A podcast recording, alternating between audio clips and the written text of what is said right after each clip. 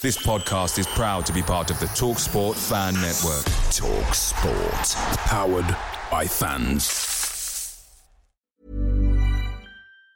And there it is. That's as good as it gets on this stage. Nissan Townstar EV strikes again. It's an unstoppable van. Unstoppable.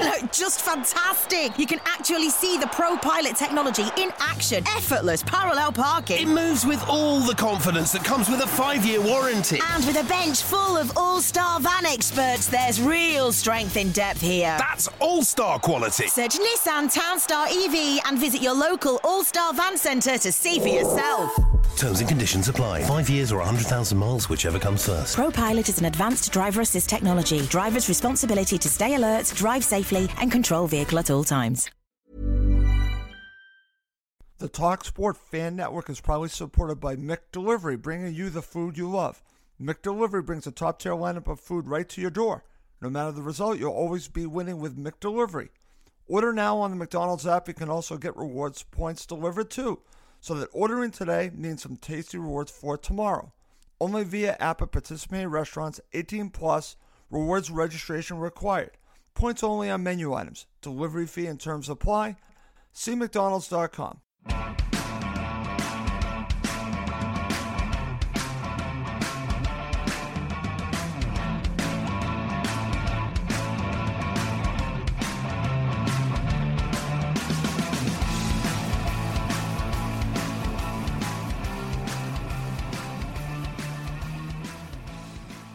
Welcome again to Cottage Talk. I am Russ Goldman. Joining me right now is Emilio Danella and Fulham legends Robert Wilson and Gordon Davies. This episode, we're going to look back at Fulham's season. We're going to share our thoughts on what was a great season for Fulham.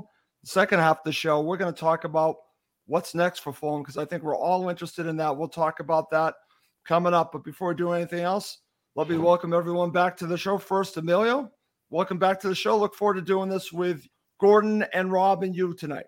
Yeah, it's always a pleasure to do the show with these guys uh, every time. It seems months ago that we did the last one. I can't remember now when it was. Was it mid-season break after the World Cup? I think it may have been around that time. But it's you know, I always think about all the the seasons coming in thick and fast. We do these end of season reviews, and obviously we're we've got a lot more to cheer about this season than we've had in others. But yes, I'm looking forward to, to talking it through with these guys, see what next season holds in store for us, and really just enjoy the moment because you know, we don't always see our club successful. Yeah, let's just, just enjoy and relish what we saw the last nine months because we did see some entertaining football, didn't we, guys? I think we saw, and if anything, we're disappointed we haven't got more points on the board. That says a lot about being a Fulham fan and and Gordon thinking I'm Mr. Negative here, but uh, yeah, I think ultimately it's. I'm always, which in theory we should have had more points on the board. Oh, here we go, I Gordon. agree. Here I we agree go. with you, Emilio. I 100% agree with you. Should have had more points Okay. on the board. Okay, No. you guys are you guys are right though. I, I will admit, I will give Emilio and Rob that one. They are right, but but they are focusing a little bit on the negative, right, Gordon? Well, as ever, we finished 10th in the league, and Emilio's still sort of saying we should have done better.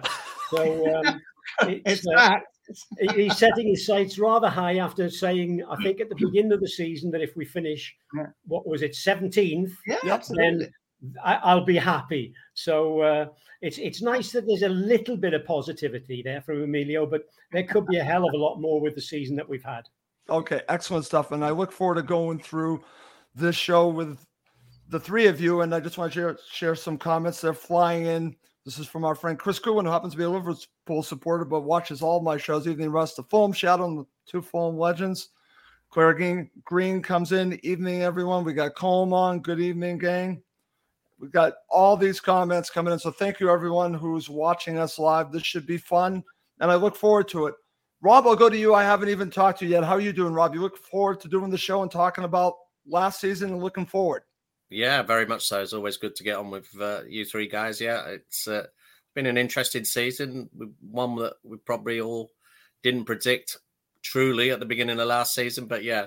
Um, joking aside, yeah, Emilio's right. Tenth was, as Gordon says, tenth was great and probably all unexpected come last August. But yeah, just a little bit in the back of my mind thought, yeah, I mean the eight match ban and the few games that we probably could have been a you know another 6 mm-hmm. eight points better off. Could have been ninth, eighth, seventh. But hey, oh, I would have took that at the beginning of the season. Mm-hmm. And it, you mm-hmm. know, I've seen 17 out of 19 away games. Uh, wow. I've only watched I've only watched four home games, but I've seen 17 out of 19 away. So uh, it has been nice on the eye to watch them. Okay, over to you, Gordon. Just want to go back to you. Thank you again for joining us, and uh, it's been a great season, and uh, I look forward to getting your view of everything that happened this season. When, of course, we'll, we'll end the second half of the show talking about next season. But just let's start with you. Give me your opening thoughts of uh, what you watched last season.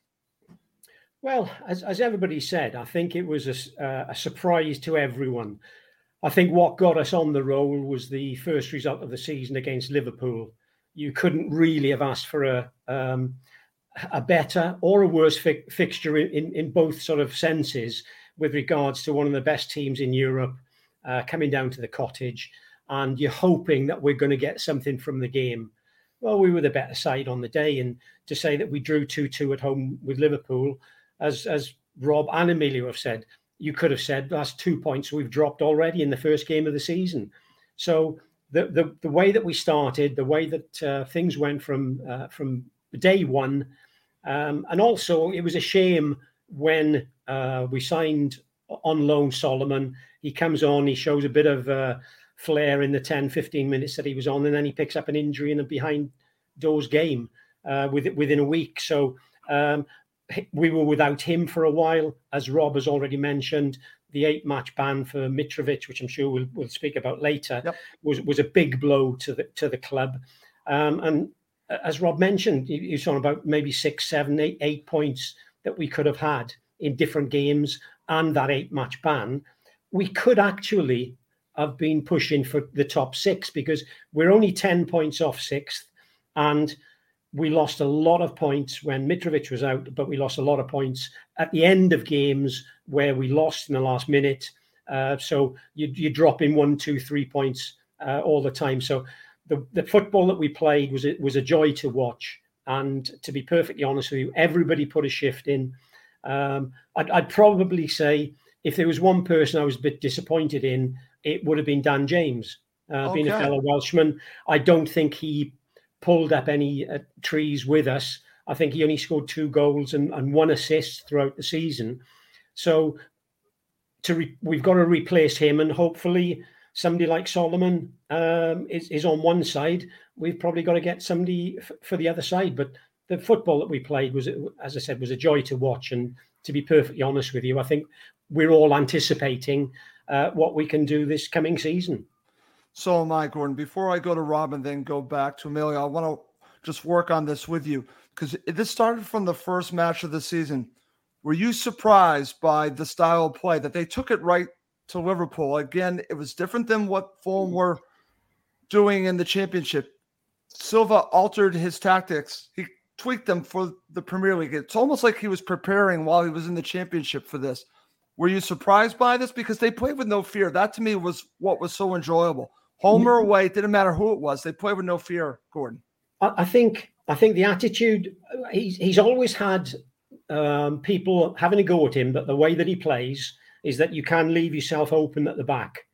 But when you have such an attacking team and the, and the, players that we brought in, um, and obviously we'll we'll speak about different players, but Palhinha has, has been a, a godsend as a defensive midfield player. Uh, I think he's helped Tim Ream have a good season. I think he's helped Tosin or um, Diop have great seasons in the middle because he's been put in that that sort of uh, front gate. He's been closing that front gate in front of them, so they haven't been exposed as much. But when you look at the amount of goals that we scored, I think we scored 55, but we've let in 53. So that is one thing that I think Silva will look at next season. Can we stop those goals going in, but can we still have that attacking ability? And I think you, just sort of uh, pick out one person who I think jaws dropped open when we signed him, being a 34, 35 year old ex Chelsea player, Willian. And he's been one of the stars of the season. And he's worked his socks off going forward and back. And to be perfectly cl- clear with you, I think he would have been close to having uh, in my opinion, um, player of the season um, if one or two other players hadn't been absolutely spot on and probably getting nine out of ten week in week out. So it's it, it's going to be interesting this season now. um, as to who we buy and where we strengthen because we still are weak in a few areas. But the the way that we took the game to everyone and not just at home, but when we played away from home as well, and probably Rob will will go more into this. Yep. Um, we just wanted to take the game to everybody, and even when you lose at the Etihad two one, and you think you got to, should have got something from the from the game, Mm, it's crazy. uh, then it, it's it's all all good for the future. Fingers crossed.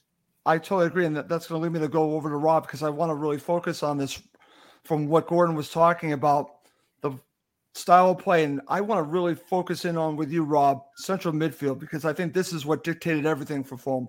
wasn't just Palhinha, it was also Pereira, then of course Harrison Reed. So I think this is where the story really takes shape is in central midfield. Rob, I want to get your thoughts on how they were able to execute this style of play, and especially since you were a midfielder, how it all worked in central midfield. Yeah, I mean, he, he obviously started the season on the front foot and really wanted to go with that front six that we had, whatever three played up front, and, and the three you just named there, Palhinha Reed and, and Pereira. They were probably the backbone of that midfield for the whole season. Hence, Tom Cairney probably never got a look in other than the last 20 minutes every game for 30 odd games. But mm. I mean, God, Pereira, I, I mean, I, I wasn't a lover last season, but I thought he was absolutely outstanding, both with and without the ball. Palhinha is a revelation. I saw him in sport in pre-season when we uh, in Portugal. I remember we thought, talked "Wow, about it. I thought this kid looks the real, the real deal, and hence his stats uh, and, and the interest he's, he's generating at the moment, which I'm sure we can fend off with the contract that he's got. Um, but it also allowed Harrison to get forward a lot more, and he was the, Mm. the little ginger in Iniesta that popped up and you know final balls and got shots on target, scored a few. Um, so yeah, them three more or less were, were the stalwart of the, of the side. I agree with Gordon. Willian again, I was skeptical about what we do in signing a 34 year old. but He was absolutely immense, and he dropping a shoulder and the pace over that first three or four yards, and some of the the final balls and crosses and goals he scored were just out of this world. Um, and hence, you know, I think that front six when it was when it picked itself made us go at teams. I mean, look at all them. I mean, we talk about points lost: Arsenal, Man City, Man United, Liverpool, all late goals. You know, we conceded, which you've had points up there. Just that's four that comes straight to mind. So, as much as it was really good, and, and Gordon just alluded it, and we're thinking that Palhinha did a great job, but we still conceded 53 goals. you know what I mean? So, as much as we're saying that he's got all the best stats in the league and all that, but somewhere along the line, and we both agree or all agree that Pereira and Reed were fantastic, we still hmm. conceded 53 goals, which is still a concern for me. Well, I'm glad that you mentioned that. Before I go to Emilio and get his overall thoughts, I want to focus on the defense now because when you look at it, Leno was just fantastic. You can argue he's Fulham's player of the season. We'll talk about player of the season in just a bit. But what did you see from the back four and also from Leno? Did Leno save Fulham so many points, Gordon? I'm sorry, Rob, or was it? What was the reason why they were conceding so many goals in your mind? Um, yeah, I mean, obviously he did make game game saving saves at, at certain times and and kept the score down in a few games where we did get beat. But yeah, I mean, just a few individual errors. I mean, I was talking to someone the other day. I still thought. I thought I thought Jedi had his best best season uh, in the last sort of two or three years. You know, I thought he was good going forward. He improved defensively um, over the season. I think he got better. I mean, Tete's come in and done brilliant when he plays right. But if them two were on their game, I'm still a bit concerned in the middle. I mean, Tim, Tim, as well as Tim Dunn, he's been playing with two different partners at different times, Tosin or or Diop. So there was no real continuity that could get going week in, week out. He'd probably play one of them for two or three games and left them out and then put him back in. So, yeah, I mean, to actually go through the season and highlight where them 53 goals came from, uh, I'm not sure if many of them were, were, for, were for dead balls or general play or whatever. It'd be nice to see what the stats were in terms of them 53 to see where they did come. Was it individual errors? Did lots of teams score good goals against us? I'm not so sure there would have been a lot of good goals in that 53 that we conceded, you know, where we Right. really got cut open, you know, from back to front. Um, but it's an area, obviously, I'm sure Marco will be wanting to, as well as we've played, you know, you've got to stop goals and to score 55 and concede 53 is, is as much as it's only a slight positive. There's still an area for concern there to, to work on. Mm. Well, that's good. And over to you, Emilio, because I mm. wanted to just wrap up opening thoughts by going to you because as an overall looking at going forward as Gordon and Rob talked about, but we're also being honest here because we want to see Fulham progress and get better.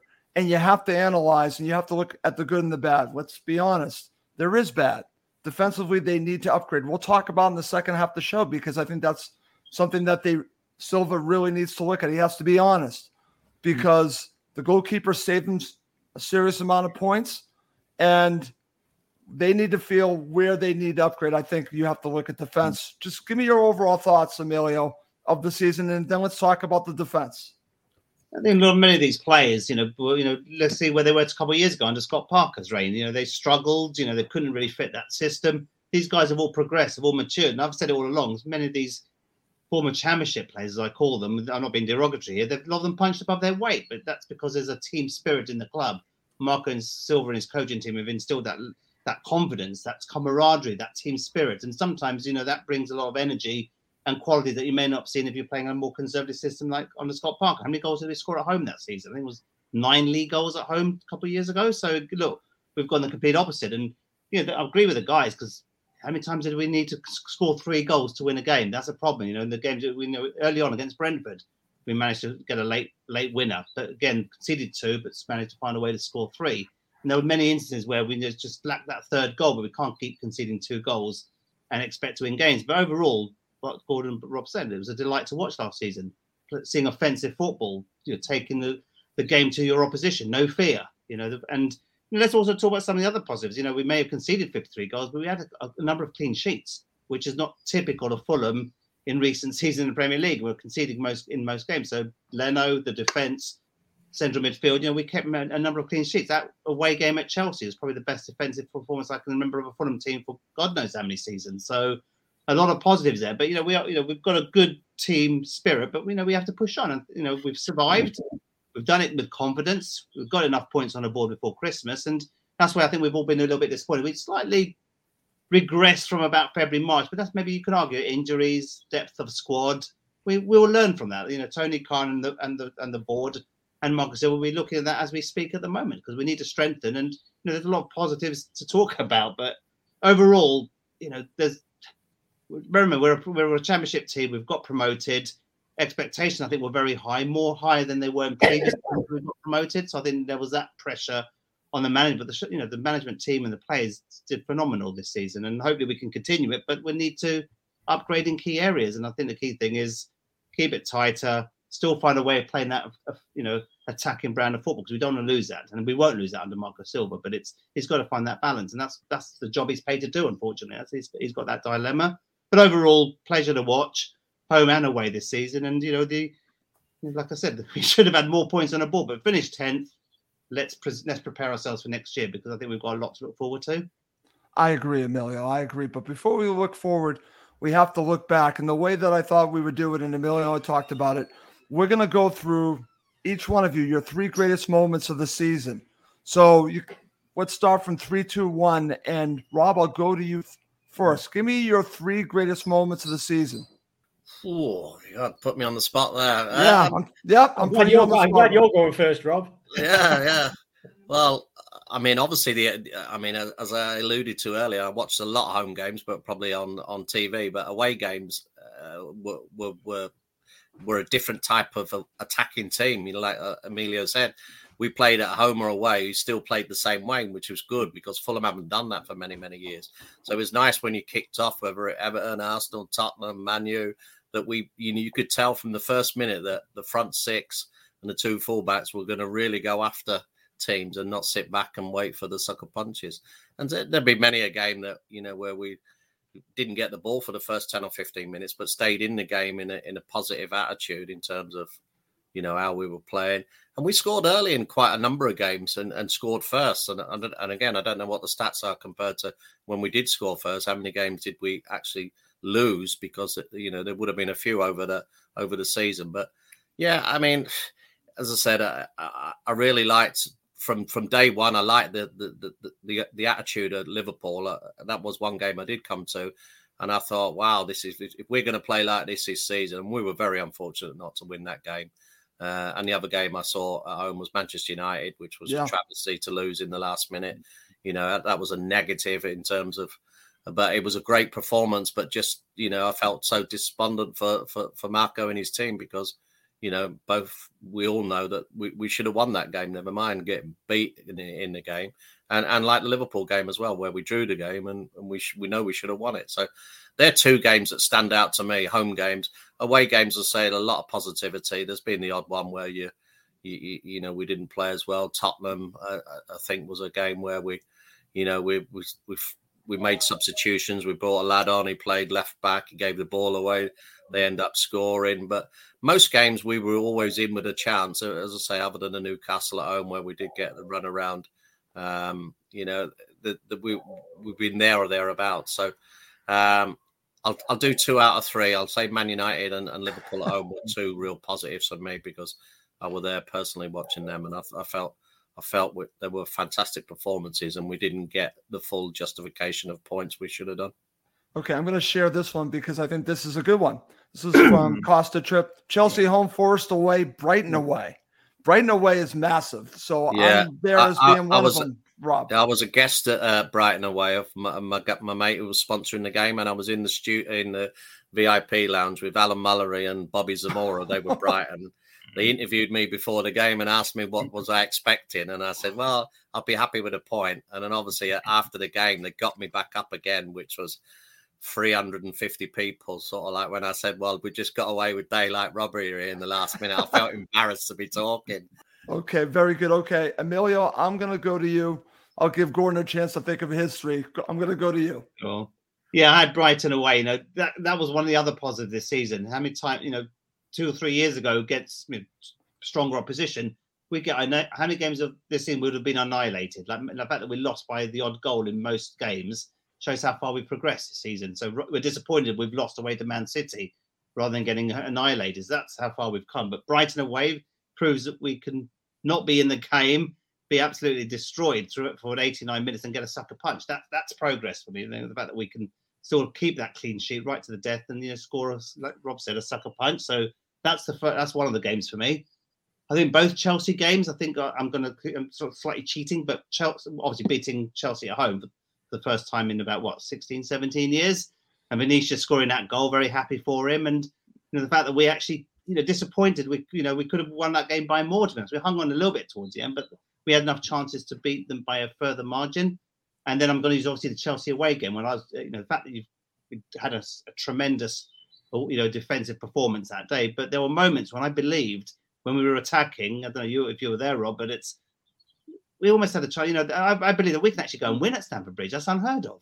You know, our record yeah, against yeah. is, is, is, is appalling, but the fact we can go to Stamford Bridge and have belief that with a good attacking option, and set pieces, we can go and nick a winner here. So, you know, I did a show straight after. I remember Russ outside Stamford yep. Bridge and remembered clearly that you know disappointed that we actually almost could have won three points.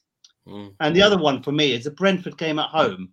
It's more about the oh. incident, the Ivan Toney celebrating midway. That really pissed me off, to be honest with you. But who got the who got the last laugh? Who got the last laugh? It was our yeah. own. Yeah? So it's a Ivan Toney. Stick your nine month ban up your, you know, where it belongs, and we'll see you next season. That for me was one of the fun moments of the season. But the fact that okay. there was a bit of rivalry on the pitch by you know two informed strikers right at the beginning of the season, and that right. set the tone, I think, for the season. Okay, I'm going to share this from Colm before I go over to Gordon. Mitrovic winning goal against Brentford, Vinicius against Chelsea, Harrison Reed away to Forest. That's actually a really good one. I like that. Very good. Second mention of the uh, Nottingham Forest match. Okay, Gordon, I want to give you plenty of time here. Three greatest moments of the season for you. I, I think the, the, first one was the first game of the season um, at home to Liverpool, um, and and also because of the way Mitrovic played and, and the far post header uh, that he scored that day because we, we've spoken time and time that everybody knows he can do it in the championship. Uh, it, it, has always been the question mark against him in the Premier League. But as we said over the last sort of two seasons, whenever he's played in the Premier League, he's always been in a team that's been fighting relegation. So therefore, he's not going to have that many chances. He's not going to score that many goals. So I was pleased for him that he got got off the score sheet or onto the score sheet uh, as, as early as he did in the first game of the season. And as as we've already mentioned, that's a game that we should have won. And to be disappointed in the first game of the season against one of the best teams in Europe that people talk about, um, it, it, it gave us hope, I think, for the rest of the season and the way that we were going to play. Um, although um, Emilio mentioned the, the Chelsea away game, and yes, we have got a, a, a, poor record because unfortunately, the last time we beat them at Stamford Bridge, yours truly was playing in that game, and that's 1978. So that that's one of the records that needs to be sorted out quickly. Not not because I played in that game, but because it's a situation that the supporters who go there and, and give give their all haven't seen us win at Stamford Bridge, and, yeah. and we due a win. And mm. it was on the cards that night, yeah. to be perfectly honest with you. And I think we missed uh, coming away from that game as we we talking about points again with with a, a couple of extra points on, on the day. So, uh, the, although I'm not put, putting that in my, my top three, um, but the Liverpool game, um, I'd certainly go with the Brentford game at home. Um, and because I, I think that is probably taking over as as the big rivalry rather than us and Chelsea at the moment because um, well Chelsea in the bottom half of the table so they've got to sort something out for next season anyway so that's that's one thing that I can say so they're definitely the, the Brentford game and yes um, I, I won't use the same phrase as Emilio but yeah it's a bit annoying when somebody's taking off Mitrovic uh, and and saying oh I've scored son what can you do uh, well, he proved it later on. So yeah, that puts a smile on everybody's face. Uh, and, and, probably the third game, um, and I, am gonna, I'm, I, I, want to say the Brighton one. Okay. Because of the the the fantastic goal that we scored. It was two passes and two t- and two touches by Solomon. The, the first touch um, was was putting it 15 yards in front of him so he can run onto it, and the second was the shot, and we scored. Um, and as Emilio said, we've we've been on the the receiving end of those so many times in recent seasons, um, and it's nice to to go away, nick a point, and as Rob said, he was embarrassed. Um, if we were playing uh, in games like that, we wouldn't have been embarrassed. We would have taken the pat on the back and said, "Thanks very much. See you next year." Um, but but yeah, when you when you're talking about it, and you've probably had one shot in the entire game, but it's happened to us. So uh, you look at the Brighton, but but I'm I'm, I'm going to go off the wall with this this third one, and it's okay. the FA Cup game at, at, away at Old Trafford, because I thought we were fantastic oh, on the yeah. day. I thought we were the better team on the day. We were totally playing, agree, Gordon. Totally Man agree. United weren't, and I, I I don't know what the situation with Mitrovic was, um, but uh, I think we still, if he'd have just held his head, I think we could have still won that game with 10 men mm. rather than 11 uh, and, and got through to the semi final. And you, and you never know what might have happened. But I know it's, but it's the way that we played on that day, going to Old Trafford late in the season, still on the front foot, and really, again, showing a, a club that's dominated Europe in the past that we can compete with them. And I thought we were fantastic on the day and very, very unfortunate. Okay. Before we move on to player of the season, I want to go back to and just talk to you. We're talking about Vitro. I want to get your thoughts on Carlos Vinicius. What are your thoughts about him as a player, Gordon? At the moment, I, th- I still think he's yards off the pace in the Premier League. Um, he for for a lad who's over six, I think he's six three or six four. He's he's a similar size to Mitrovic, but a completely different player he doesn't hold the ball up for, for a big man. He doesn't sort of uh, all he does, he tries to back back into the centre half and back in and back in, and all the centre half does sometimes is push him to one side, get his foot in front of him, and knock and knock the ball away, and it's picked up, and we lose possession. Um, and and for somebody with, should I say, his experience, yep.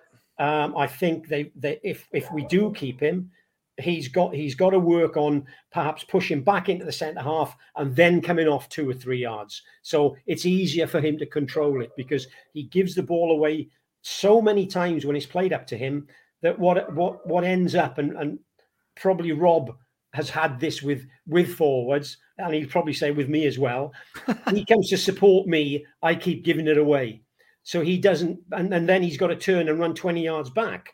So in the end, Rob stops coming short, uh, stops coming up to me to get the ball, drops off, and then when I do get it under control, I've got two or three defenders around me, a defensive midfield player. I give it away. So I'm having to go at Rob, where are you? And Rob's been having to go at me, say, well, you've given the ball away for the last 10 times. So I'm not coming to support you. So it's a chicken and the egg situation. Yeah. But if he comes, he's got pace. So if he comes short three or four yards, spins and goes in behind the defender, then it gives a defender something to think about. And it's not always in front of him right. because you can defend anybody that's in front of you for 90 minutes. But when you come in short, coming in front, or you're coming short and then spinning behind, that puts a doubt in the uh, the, the player's mind. But they've got to work with him if he's going to stay because he's not an ideal replacement for, for Mitrovic. He's okay. come in. I think he's he's certainly lacking um, in in two or three areas for, for, a front man. And if he's going to be up there by himself, he's got to learn to hang on to that ball and bring everybody into the game. Otherwise, um, he's he's going to be on his bike. I'm afraid. Okay, I'm glad that we talked a little bit about Vinicius. I've been curious your thoughts on it, Gordon. So thank you for sharing that. Let's end our discussion of the season with player of the season. Let's go around the room. I'll go to you first, Emilio. Who's your player of the season? Well, this was a this was a tough one to be honest with you. You know, uh, I had number three. I put Tim Ream just because of his captain credentials and the fact you know clean sheets, and he was he was he was a leader on that pitch all season. Despite I know he had Palhinha protecting him, like what Gordon was saying earlier, but overall I thought his leadership credentials were very, were critical last season. You just see him on the pitch talking to his players whispering, just hands it. Just that, that that's important. I think he's a captain, you know, that we need, and hopefully he'll be better fit. But you know, he's not invincible. He's he's what 35 now, so we've got to think about you know what next there. But I gave him number three because he, he was a leader on on and off the pitch, and that's the type of player we need in the dressing room. I gave Palhinha number two. I gave Leno my player of the season, purely on the okay. basis he played the most games. He saved us at least ten points. You know, someone mentioned earlier on the in the comments we conceded 53, but without Leno, would have been more likely 60 plus. So I thought, and the fact that Palhinha picked up a lot of yellow cards, I slightly downgraded him for that. When he was on the pitch, immense and battled and saved and worked hard and scored, and obviously he's got uh, goals in the tank. But in terms of contribution, overall consistency, how many bad games did Bernd Leno have all season? I don't think he had a bad game as far as I'm concerned. So for me, it was very close, but I gave it to Leno on the basis he's probably saved us a good 10 points this season. Okay. Over to you, Gordon. Give me your player of the season. If you want to give three leading up to your player of the season, feel free to. Uh, yeah, to uh, to be perfectly honest with you, I'll, I'll agree totally with uh, with what Emilio said about um, Ream. Um, and, and, at the beginning of the season, uh, I think we were all concerned about how he was going to play. He had a good World Cup, and I think he, he, he went on from there. But I think at the end of the season, we were always thinking, right, who's going to come in to replace Ream? He, he can't do another uh, season at this level uh, after the previous Premier League sort of um, season. And I, I, held my hands up when I was in hospitality and said, I got it wrong. I said, he's proved he's proved me wrong. He's come in and he's absolutely had a fantastic year um, at, at, the back. He's hardly put a foot wrong.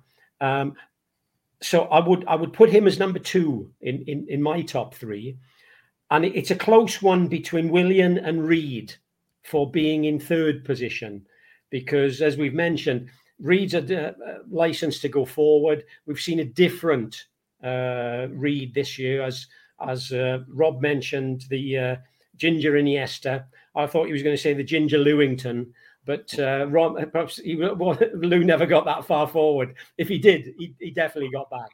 Um, so it's close between Willian and Reed for third spot, but I'm going for Palhinha because I think without without him, um, I, I, honestly think, and I know, yes, he, he's in a position he's going to pick up cards, he's going to miss a few games, but I, I honestly think that he's been the, the, the rock in the centre of the pitch uh, defensively, and he's also come up with uh, a couple of crucial, fantastic goals at the other end as well. So uh, for me um, wins it uh, purely because of the fact that I think without him in the team, we're not the same team and, and we're not as um, not defensively organized, but we're not as good without him being on the pitch.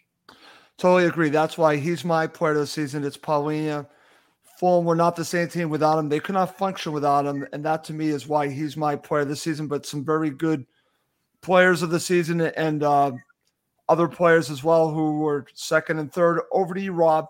I want to get your play this season. But the one thing that before we do that, because I want to talk a little bit about Reed and Palhinha, because I think that both of them feed off of each other. I, obviously, I, I think Palhinha is my player this season, but I actually think Palhinha needs Reed a little bit. Reed, I think, needs Palhinha. I think they they work well together. I think when you take one out, it's not the same. Am I wrong to to bring that up? No, no, definitely. Um, and I'll do I'll do it the other way around. I'll go number one. My okay. player of the season, definitely Palhinha. Okay. Um, as I said, I, I take away the bookings, which he's picked up 13, 14. The three games he was suspended, we lost all of them. Uh, and yeah, as much as we've conceded goals, he's still been a, a revelation in there. Hence, you know, we've got multi-million pound clubs after him, his services. But yeah, he's been fantastic on and off the ball. He's you if you watch him live, his his positional play as a defensive midfield player is is second to none. It reminds me of Patrick Vieira or someone like that, where his starting position always gets him one step ahead of someone. Um, and as I said, he's been he's been a he's been that sort of insurance in front of Ream and and Tosin or Ream and Diop in there uh, to stop them that that you know that the balls going into the, their number ten or their number eight. Uh, if I was going to go second and third, I agree with you, Russ. I think I think Reed's been fantastic. He, he looks a, a, different player with Palhinha alongside him, um, and, and, and I think he'll go on next season. I think I think he will blossom again. I think he's a type of bloke that you know just thrives on sort of tenacious tackling and good keeping the ball retention. You know, he's, if you look at his stats, they've improved this year compared to last season. For third, it would have been a toss up between a keeper, uh, keeper Leno, but I'm going to go for the old man, Willian. I mean, I thought you oh, know, I mean, he can still be playing at 34, 35 and, and, and changing games. You know, he's a game changer with a drop of the shoulder or uh, the finesse he's got in terms of a cross or, a, or, or picking a pass or the goals he scored. Um, yes, we needed Leno for many, many, many games, but and say it, would just be out of my top three. So yeah, I would go that for for Palhinha, Reed, um, and and and Will I am. I call him Will I am. Can I just say one thing with regards Go to ahead, Emilio, Go with ahead. regards to Emilio putting Leno because I've just seen something that came at the bottom of the season. Somebody else has said Leno player of the season for sure, um, and um, this this is what I mean about the negativity. We finished tenth in the league and yet the goalkeeper is the player of the season. If we'd have finished 17th, fine, but I can't see how he's put him as player of the season. Okay. Okay. Very good.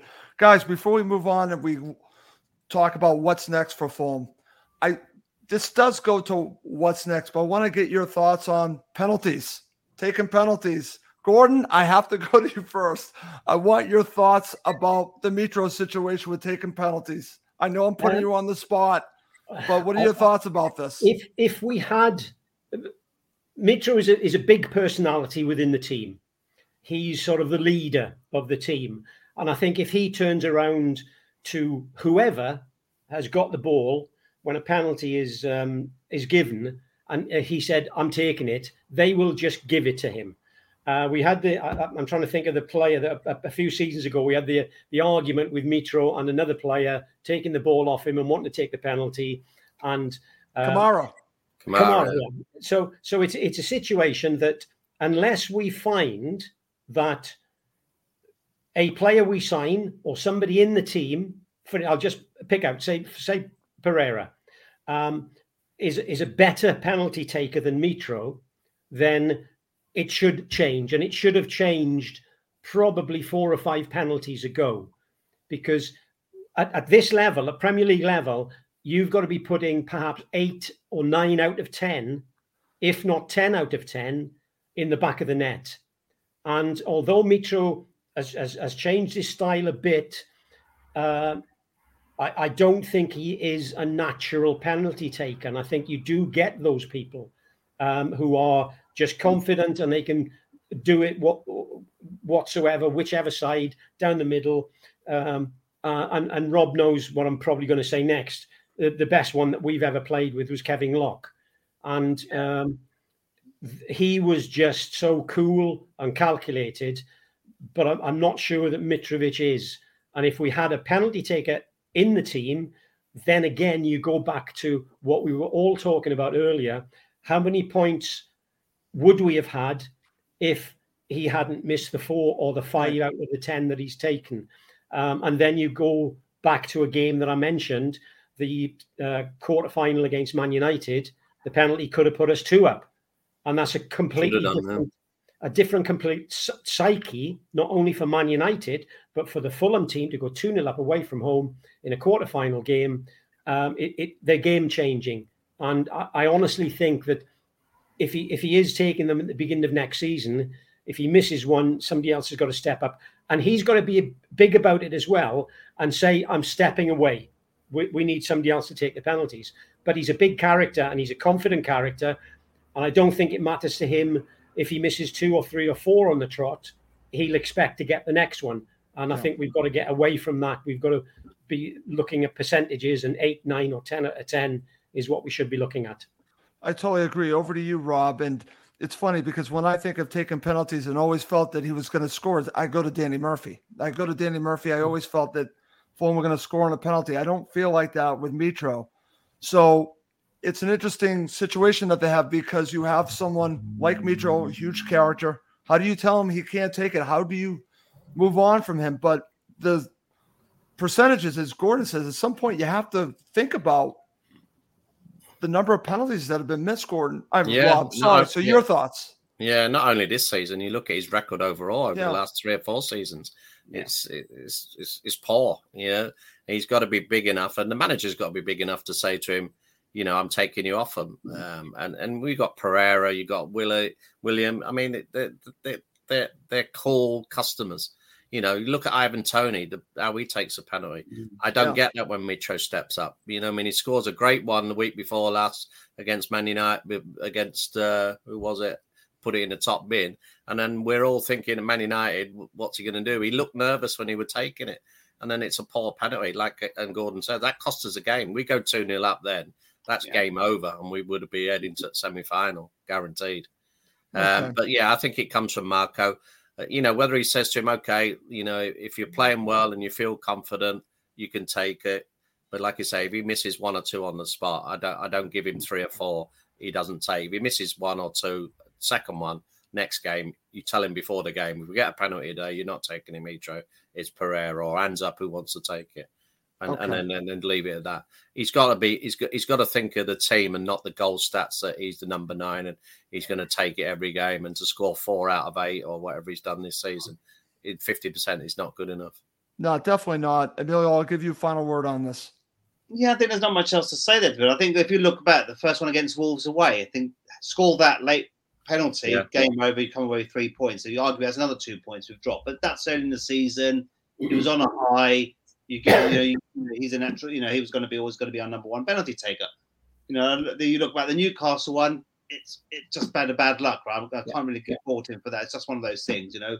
But the, I thought when he came back from the, the, the suspension, had Pereira been fit, would he have naturally given it to Pereira, that Crystal Palace penalty, and then obviously at Old Trafford the last game of the season. So the fact he didn't have Pereira there as an option or his fallback maybe did he feel he had no choice but to take? I'm, I'm defending him here somewhat, but clearly, who would have taken it with Pereira injured? It would have been probably Willian as a third choice, or probably Tom Cairney.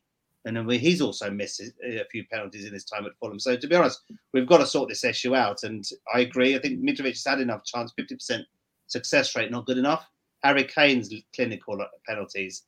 Dare I say, Bruno Fernandes, who, who we all hate, you know, confident at penalties. Ivan Toney, you know, he's going to score 19 to 100% of the penalties. So that will be something we'll be addressing. But who is that natural number two? The only one I can think of really is Pereira from our. I'm thinking of Pereira, Emilio. From our squad of play from our current starting eleven. Who else would take it? Maybe Willian. Yeah. I don't know. I'm not sure about well, maybe, maybe Leno. Goalkeepers strike the ball so well. We only need Leno to, to be in the box, and then everybody else can be back in our box defending in case he misses it. Oh, boy. Yeah. Just something food for thought, though. That's the thing. Yeah, you know, it is. Who makes the decision? Is it Mitrovic to have the balls to say, "Look, you know, I've done my best. I hand over some," or does, or does he get stripped from that role by the manager? This is what Gordon. If Yeah, you're yeah. this position, what would you, you know, what, what would you do if, if Mitrovic is resisting the need to hand Well, over? it- it- it's a situation that I've had um, uh, in hospitality. I've had Les Strong say virtually uh, every week when if there's a penalty uh, that uh, I would say take Mitrovic off the penalties because uh, he's getting closer to my record. So from my point of view, I'd take him off the penalties. I would sell him in the summer and get rid of him. Um, but uh, no, I think it's I think it's got to be down to the, to the manager, as Rob said. It's got to, the manager's got to be um, pragmatic about it, and he's got to he's got to put a line down to say to Mitrovic, right, you're taking the first one of the season. If you score, you can take the next one. But if you miss two on the trot, you're off the penalties. Right. So if he takes three and he's got two out of three, then then, then fine. But if he misses the fourth one, that he's back to a fifty percent ratio. So take him off the penalties. But at the moment, I can't see unless we buy someone hmm. and they're doing it in training. I can't see Mitrovic being taken off the penalties at the start of the season unless we buy somebody who says, "Well, I've taken them. I've never missed one." Okay. Well, good stuff. Great way to end talking about the season because, again, that would be a factor for next season. But coming up next, we're going to focus on what is next for Fulham. There's never been a faster or easier way to start your weight loss journey than with PlushCare. PlushCare accepts most insurance plans and gives you online access to board-certified physicians who can prescribe FDA-approved weight loss medications like Wegovy and Zepbound for those who qualify. Take charge of your health and speak with a board-certified physician about a weight loss plan that's right for you. Get started today at plushcare.com slash weight loss. That's plushcare.com slash weight loss. plushcare.com slash weight loss.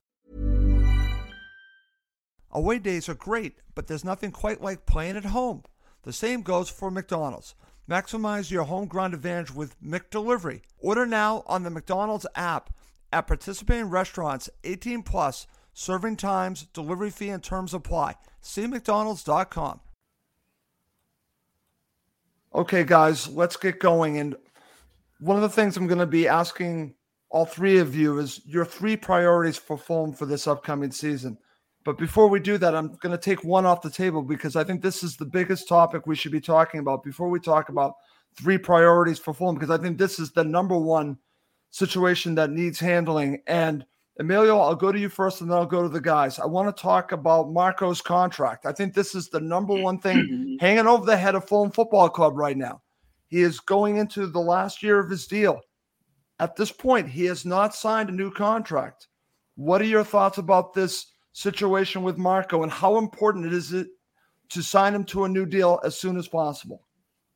Absolutely, Cruz. I'm surprised we have. Again, it's. I'm surprised we haven't done it already by now. At the end of the day, because but Mark, we know what Marco's position. Like, he's, he could be a hot, hot-blooded Mediterranean person. At the end of the day, you know, he, he's pulling the strings. Let's be honest with you. Let's. let's be, he's, he's had two very successful seasons for the club.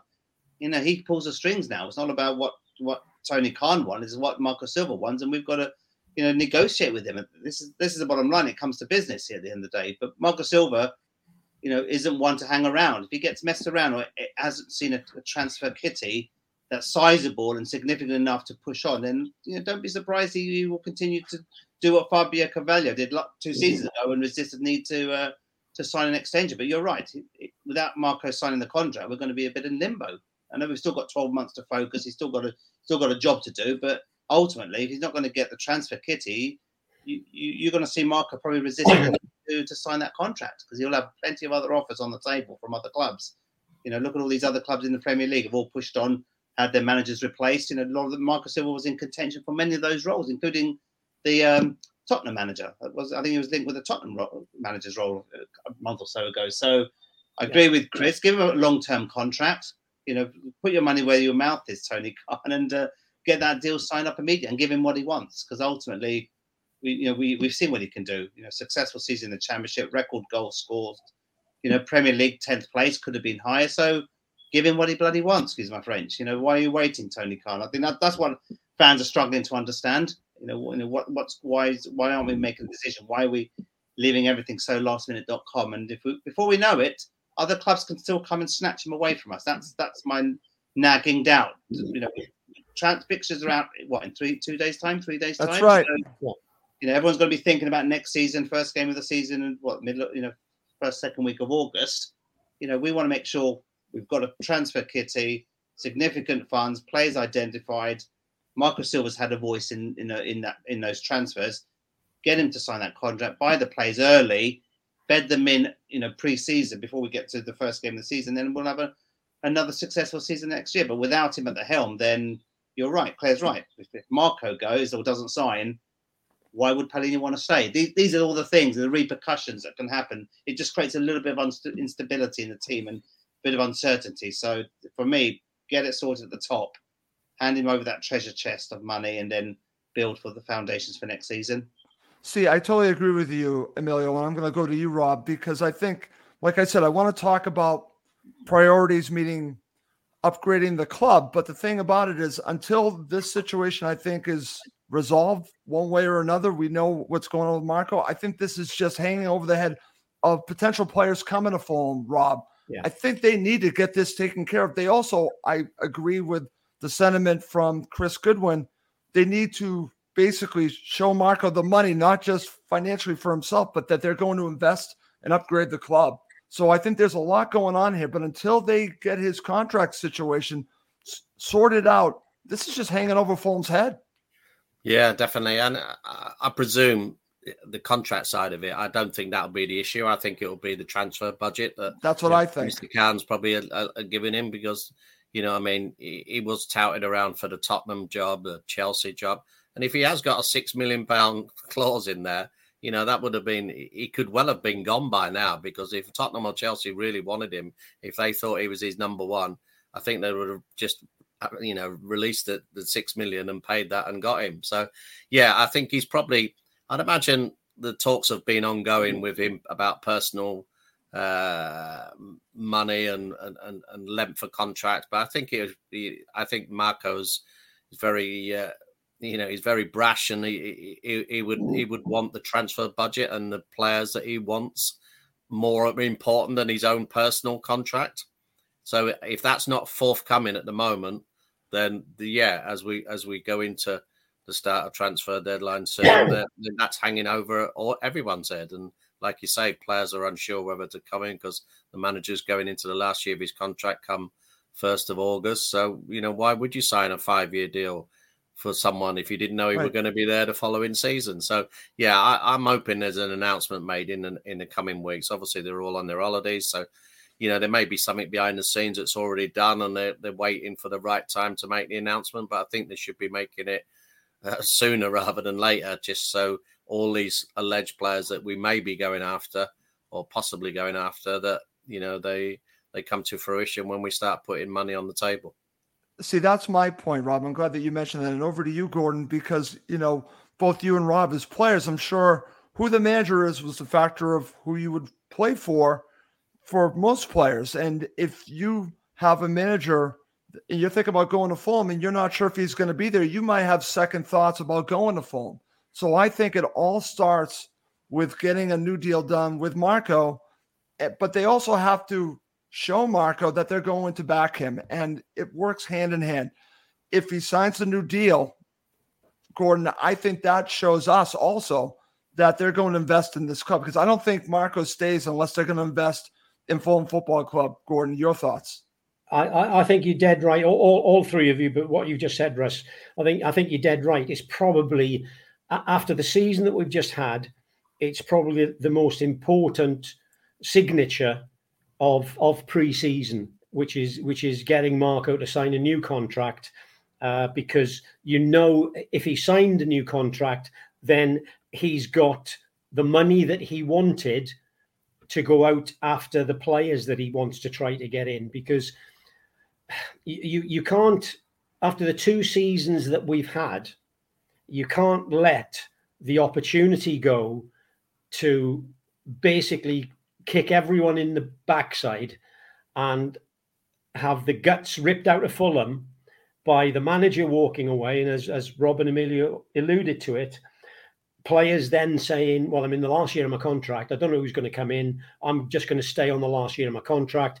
Other players that we're supposedly interested in, and th- there are going to be hundreds touted about over different medias um, throughout the day and night. Um, that they all want to come to Fulham because of Marco Silva. Um, and that, a lot of it will be just agents trying to move their players around.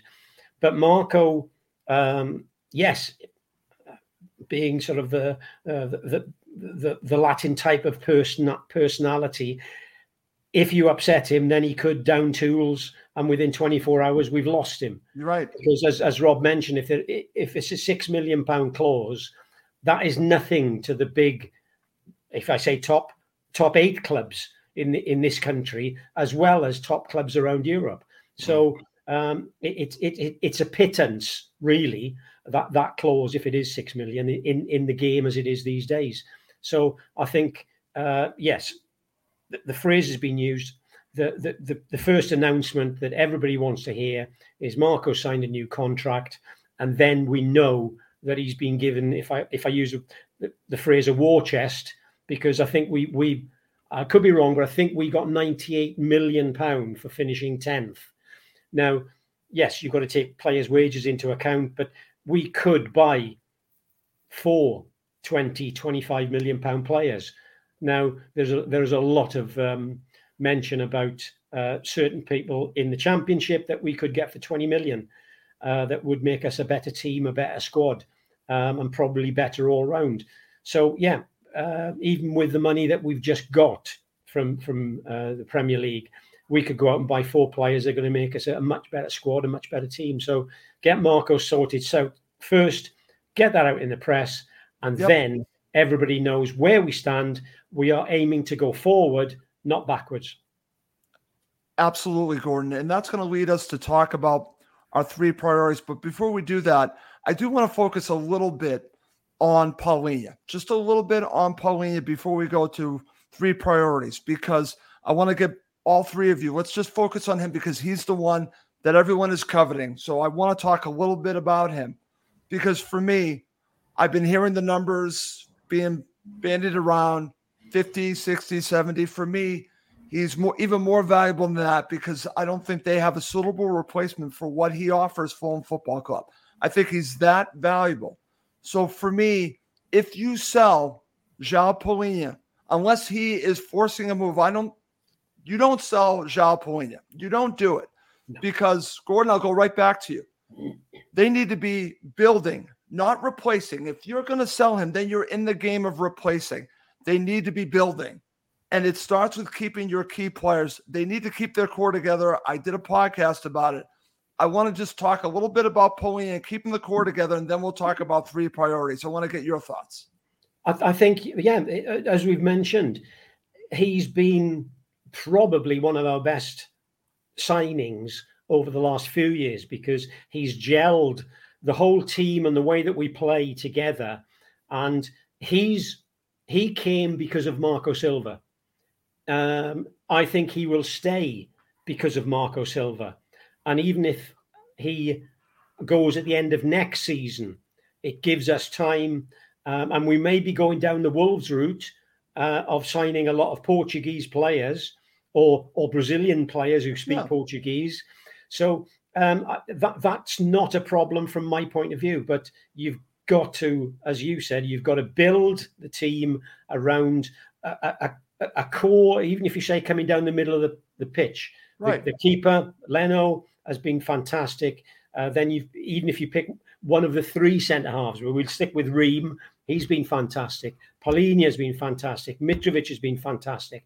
So you've got to build a team around those sort of four players that you know are going to be there week in, week out. But if you sell Palhinha, even if you bring another player in of a similar quality, does he actually fit into the team and does he play as well with teammates around him? Uh, so it, it, it, it's a big one for me, but I think because Marco seems happy at the club, and I know they were talking to him literally two days after the final uh, game of the season. Yeah. Um, if he stays, then Palhinha stays, and then you, you, start building a team around the, the, core that we've got. um, and you, you move forward. You you can't stay still in the Premier League because top ten we have got to be looking for the yes a top ten next year, a top eight, even a top six. But we've got to get quality players in, and unless you've got the the manager and your core players there, you're not going to get the quality players wanting to come to to Fulham Football Club. And that's my point, Gordon. That's why I wanted to focus on this before we talk about the three priorities of what positions we need to be basically upgrading. But over to you, Rob. This is to me is where it really begins. And we're seeing all the speculation. Yes, it's speculation, but I think it's about keeping the core. I'm glad that Gordon was harping on that as well. I know I'm focusing on Palhinha, but it goes beyond Palhinha. It's Mitrovic, it's Leno, it's the central midfield. It's keeping that middle just intact and building on it. Because if you get rid of Palhinha, then you are not building, my friend. You are replacing. That's what I keep going back to. We need to be building. Rob, your thoughts? Yeah, definitely. Yeah, you, you can't sell him. He's got four years left on his contract. So all of these at Villa and West Ham, he's going to replace Rice and he's going to be 40, 50, 60, 70 million. Even at that price, he'd be worth 100 million in another two years' time. He's that good, you know what I mean? In terms of his stats, if he adds a little bit more to his game in terms of you know, uh, he's very safe with his passing, which is great, which, which is fine. He, his his real job is defensive midfield player. But as I say, I, I, think it all stems around the relationship he's got with Marco, and if, if he sees that Marco signs a new three or four year deal in the next couple of weeks, his head won't be turned whatsoever. They might actually rip that four year contract up and give him a new five year one and double his wages because he probably came in as a 20 million pound signing on lower wages. And after having the season he had, he'll want to get up to, to, to, to the wage that some of the others are on. You know what I mean? If, if I were him, that's what I'd be sort of saying to the agent, you know, let's just talk to Fulham about ripping this up and give me an extra year. I'll sign a new deal, but I want double my money and I'm happy right. to stay here. But it all stems around the relationship he's got with Silva. And I think that's key to you know, that is going to be our best signing ever if we get him signed up in the next few weeks. I totally agree. Over to you, Emilio. I'm glad that Rob went to talk about the contract and everything. I totally agree with all that. What are your thoughts about keeping the core together? Yeah, absolutely. I think you know we don't want to be. You know, Brighton have got a habit of you know they're using them as an example. They end up selling their core assets, but somehow they do to replace them. To your point, they're they're they're selling and replacing. They're replacing successfully, but that that may come to you know hurt them at some point. They can't sustain that. Look at Southampton. I'm, I'm just using them as an example. They did it for a long time, yeah, but eventually it, comes back to hurt you. Price for it. So for me, but I look at Declan mm. Rice. No big, no. What's a big fuss about him? I know I don't watch West Ham every week, but all the stats that we see from last season, Palhinha, it was better stats across it all, from passing, tackles, one, etc., etc., etc why is Declan Rice worth supposedly 100 million plus? Maybe because he's English, and that's probably the reason why. But right. why is there such a big fuss? Every time I've seen him play for England, I haven't been overwhelmed. You know, to be honest with you, he's safe, he's steady, but I don't see him being spectacular. And I don't know what the big fuss is about Declan Rice, but clearly he's, he's not going to stay at West Ham. But we've got to make sure West. Why would Paddy want to go to West Ham to Aston Villa? No disrespect. If he's right. that good, if someone like a Liverpool, Man United come in, but maybe it's a different story as a player. But why would he want? Because they've got European football next season. I don't think that's a big enough reason for him to want to stay at the club. But I think as Rob was saying, if Marco Silva doesn't sign on the dotted line, Palhinha's head will turn, and that's a danger. And and West Ham, if they keep or whoever's coming in for him, will keep knocking on the door, knocking on the door, knocking on the door until our patient runs out. And there might be a, a, an offer too good to turn down. Brighton have done that with all their players, 50, 60 million players they keep selling. Yes, they find an alternative, a replacement, but uh, how strong is Tony Khan and the board to resist temptation. He's put that tweet out there to Talk Sport to say, no, there is no release clause. So that's that's a statement of intent. There's a yeah. back off. He's not available. So then that, I'm glad he's done that because in the past, Tony's been you know, criticised for maybe getting too involved and a little bit too vocal on Twitter. But he said a few few words and said the right words and told Talk, Talk Sport just to back off and just it's good really, at the end of the day. So oh, that was great though. That was great. I, I, I, I like to see that. I like to see little you know, less is more sometimes. With, yeah. You know, you know, so the, I think he's learned his, his, mistakes from social media in the, in the last few seasons, but he's critical. You know, keep them two at the helm. But yep. God forbid Marco goes, Palhinha goes, then then what? So, so board sort those two players out, tie Palhinha to a, a, an improved contract. I'm, I'm, I'm assuming there might be some sort of clause in there again. We could, you know, that maybe there'll be a review if he, we didn't get relegated. Then presumably there might be some, some I don't know, some salary reviews in there. But clearly he's, he's done so well this season. Don't be surprised if you want to retain him. You've probably got to pay up for it as well from our side. There's got to be some sort of um, probably an increase in salary. That's but overall, they are they are paramount. The foundation of that team we can't break. We can't do what Brighton have done because right. we haven't got a good track record of doing that over the past, have we, guys? So um, no. so yeah. Right, Russ, could I say one thing? We've been Go an on, hour and two minutes into this uh, conversation, and there's only one person that's used the word relegated. Oh, that would be Emilio. well, oh, well, thank you, Gordon. Thank you very much for bringing it back. To, trouble. I didn't say relegated. That's in trouble. I didn't say relegate. I haven't used the relegated word. Okay, okay. Can, can we just keep that word out of the podcast for tonight? Just just for one day. Just for one day. Okay, guys, let's get to really breaking this down because let's just assume. I know it's hard to just assume because we know what happens when you assume. Let's assume they keep their core players. They keep Marco. Three priorities for next season. Rob, I'll give you first crack at it. Where are you going? I'm putting you in the shoes of. I'm going to put you in the shoes of uh, Tony Khan.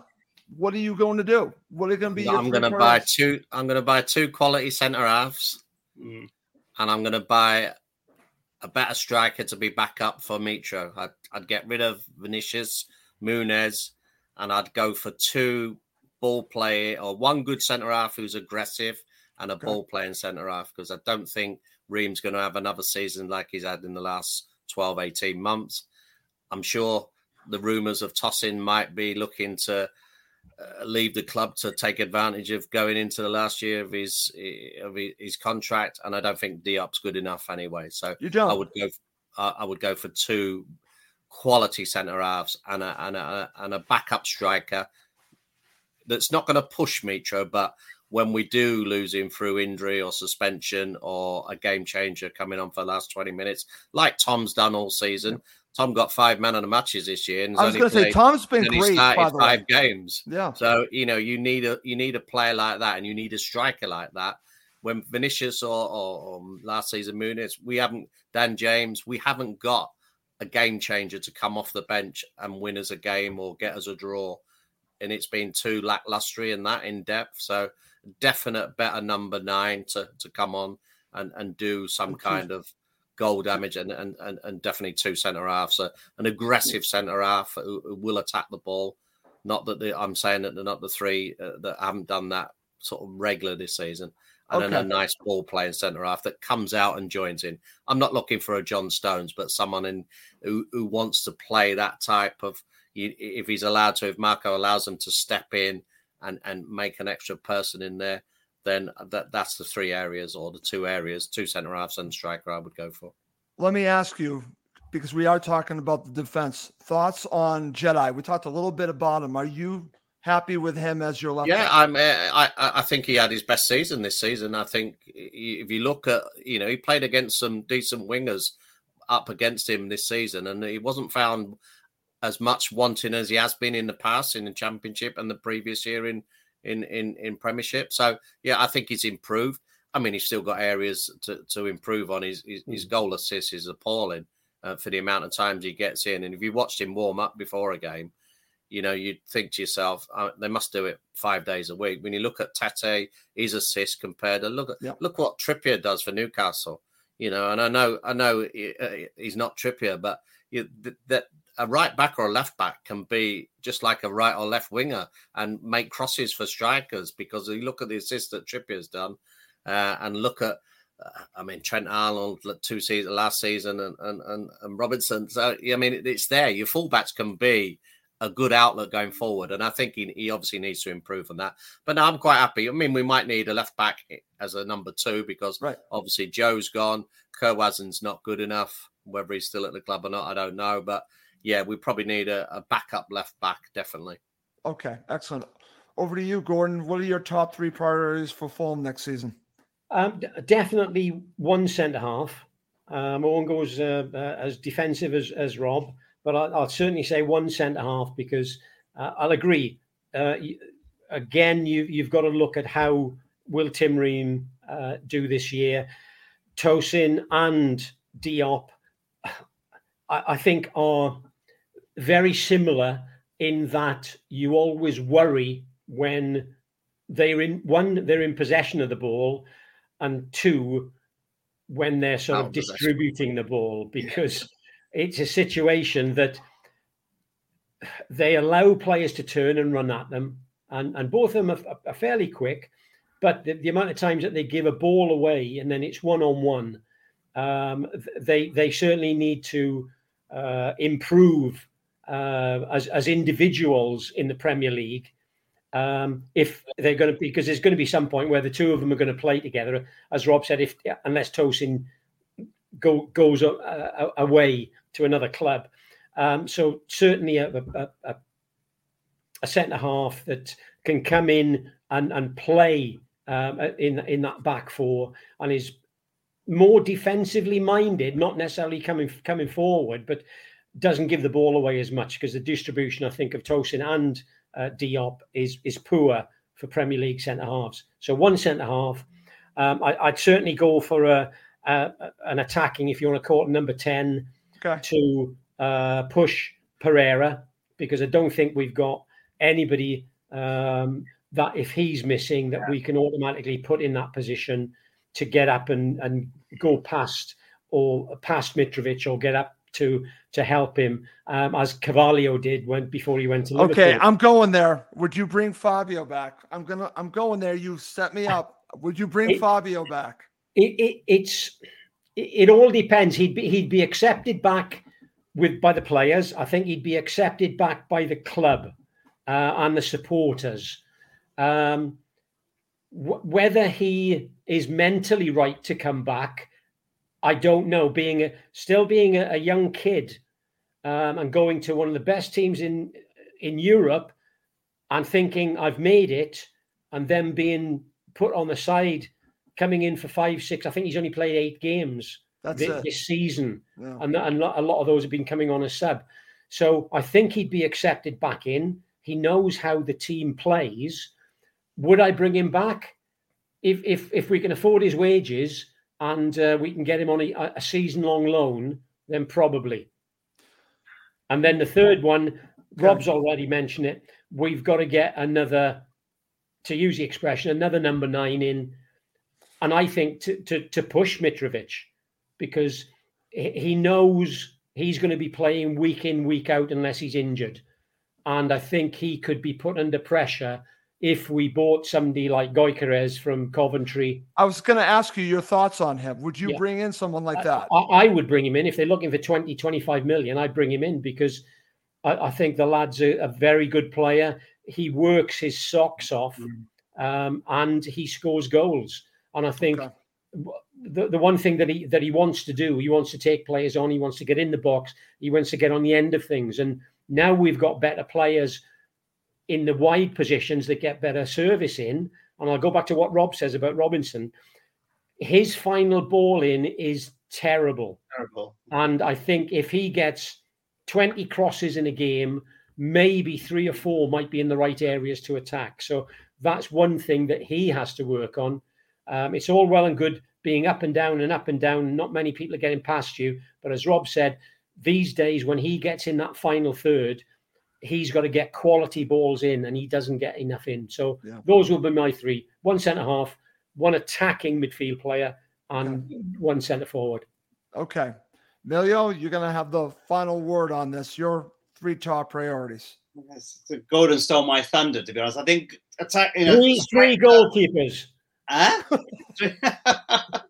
Striker, without saying, I think we've been saying for a few seasons now, we haven't really got enough backup yeah. there for Mitrovic. I think that's been a, that's been lacking for a number of seasons. I agree with Gordon. I think maybe this is you know putting it out there. How indispensable is Mitrovic? I'm just saying he's never been under pressure. You know when he dips in form. You know, look at it. He was carrying that knock around the World Cup, post World Cup. He was never the same player. You know, so when he came back, he took a while to come back from injury. Then all the nonsense at Old Trafford, but to be honest with you, you know, he's, he's got he's got to sort out his injury now because at the end of the day, he, he wasn't a player post World Cup as he was before when he scored all those goals, and he was touted as being potentially being the record goal scorer in the Premier League. So he needs a bit of pressure there, to be honest, because you know no player is indispensable as far as I'm concerned, and he's never had any competition for places. And although we missed him when he had his eight game bat, and I thought Vinicius grew into that role. I don't think he's the right player. I think we need to move on. Mm. But you saw a different type of player. He was more attacking, more offensive, chasing balls down, forcing errors from the defense. So I saw another side of those of his game in the last six, seven games when Mitrovic was injured, or sorry, suspended, than prior to that. But definitely, we need a backup striker without a shadow of a doubt. I'm glad, Gordon, you mentioned a bit about Pereira. He's he divides opinion, doesn't he? I think for me, from set pieces, excellent. You know, from penalties, I'm sure he'll have a better record than Mitrovic. From corners, free kicks, fantastic.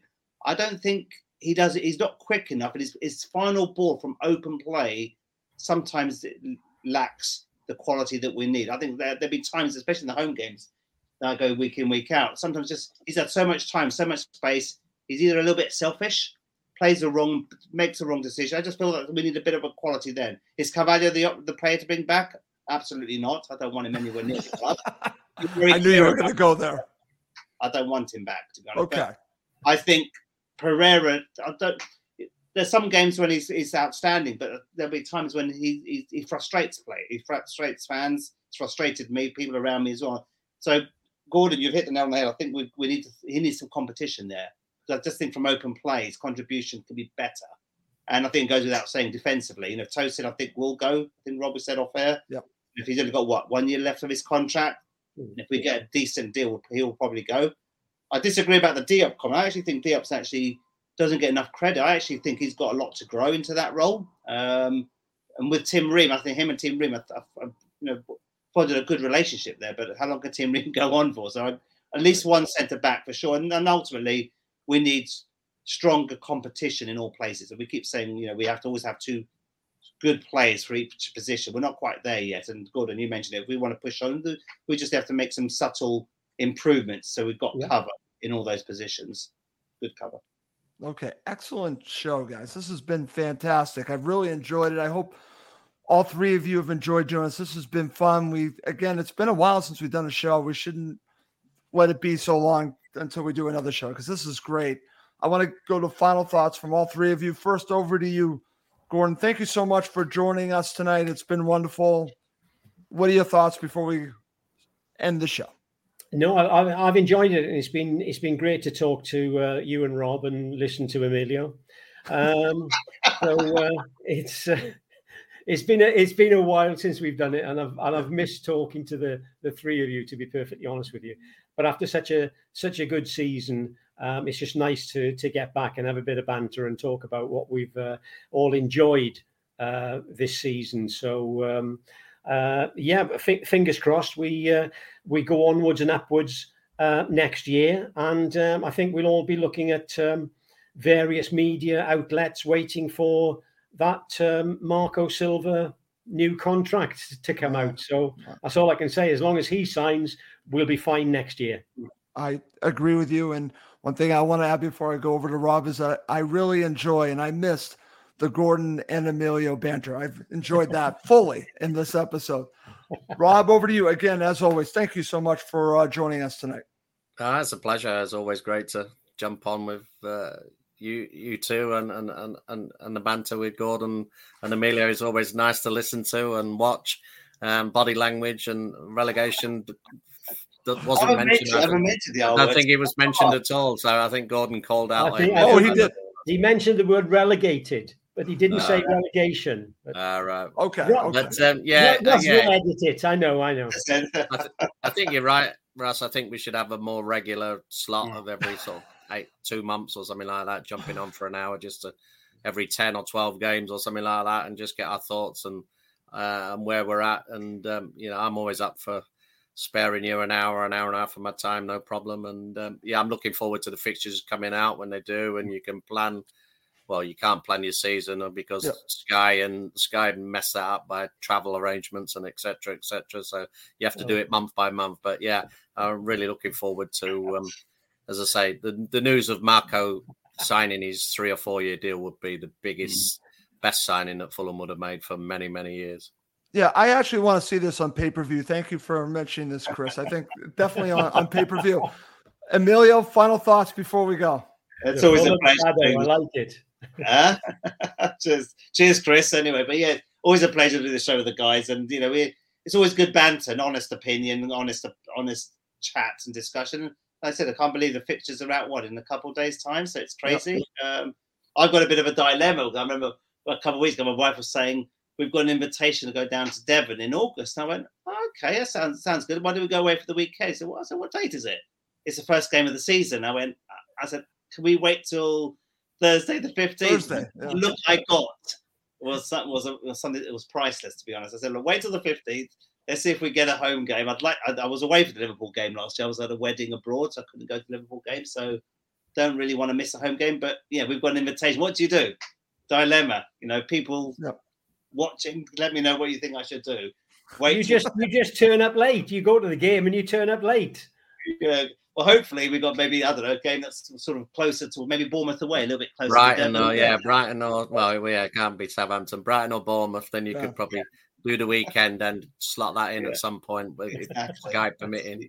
But been a good show, guys. Good show, and again, lots, lots to look forward to. And like you said, let's let's let's ignore all the speculation because it's just that that's what the media have got nothing else to report on at the moment, have they? So um, so yeah, let's just fingers crossed we get on with business, get it done early. More important, get the business done early, and, and then it's American tour, Russ. I think you're going to hope to go to a couple games as well. So Yep, I'm actually going to be at the uh, match in Philadelphia. I'm looking forward to that, and uh, hoping to bring my entire family. So that should be interesting. Going to see Fulham. They have never seen Fulham, so I'm looking forward to going to Philadelphia. I can't wait to see Fulham again um, stateside. So I'm looking forward to going to the match in Philadelphia. I, I, Max will be actually will be at uh, the match in Maryland and also the match in Philadelphia. So I'll meet up with him for the match in Philadelphia. But I can't wait to Fulham coming to America. That's going to be fun. So, anyways, I just want to just say thank you, everyone that's watched live. We had a huge live audience. So, thank you, everyone that's watched live. And thank you, everyone that watches and listens to Cottage Talk. We really appreciate it. And uh, we cannot let this be this long until the four of us get back together because this is so much fun. But I am going to wrap this up. For Emilio Danello, Fulham legend Gordon Davies, and Fulham legend Rob Wilson. I'm Russ Goldman. Thank you as always for watching and listening to Cottage Talk, part of the Talk Sport Fan Network. It's the 90th minute, and all to play for at the end of the match. All your mates are around. You've got your McNugget share boxes ready to go. Your mates already got booked for double dipping, and you steal the last nugget, snatching all three points. Perfect. Order McDelivery now on the McDonald's app. Are you in? I know I'm in at participating restaurants. 18 plus, serving times, delivery fee, and terms apply. See McDonald's.com. And there it is. That's as good as it gets on this stage. Nissan Townstar EV strikes again. It's an unstoppable van. Unstoppable. Look, Just fantastic. You can actually see the Pro Pilot technology in action. Effortless parallel parking. It moves with all the confidence that comes with a five year warranty. And with a bench full of all star van experts, there's real strength in depth here. That's all star quality. Search Nissan Townstar EV and visit your local all star van centre to see for yourself. Terms and conditions apply. Five years or 100,000 miles, whichever comes first. ProPilot is an advanced driver assist technology. Driver's responsibility to stay alert, drive safely, and control vehicle at all times. This podcast is proud to be part of the TalkSport Fan Network. TalkSport. Powered by fans.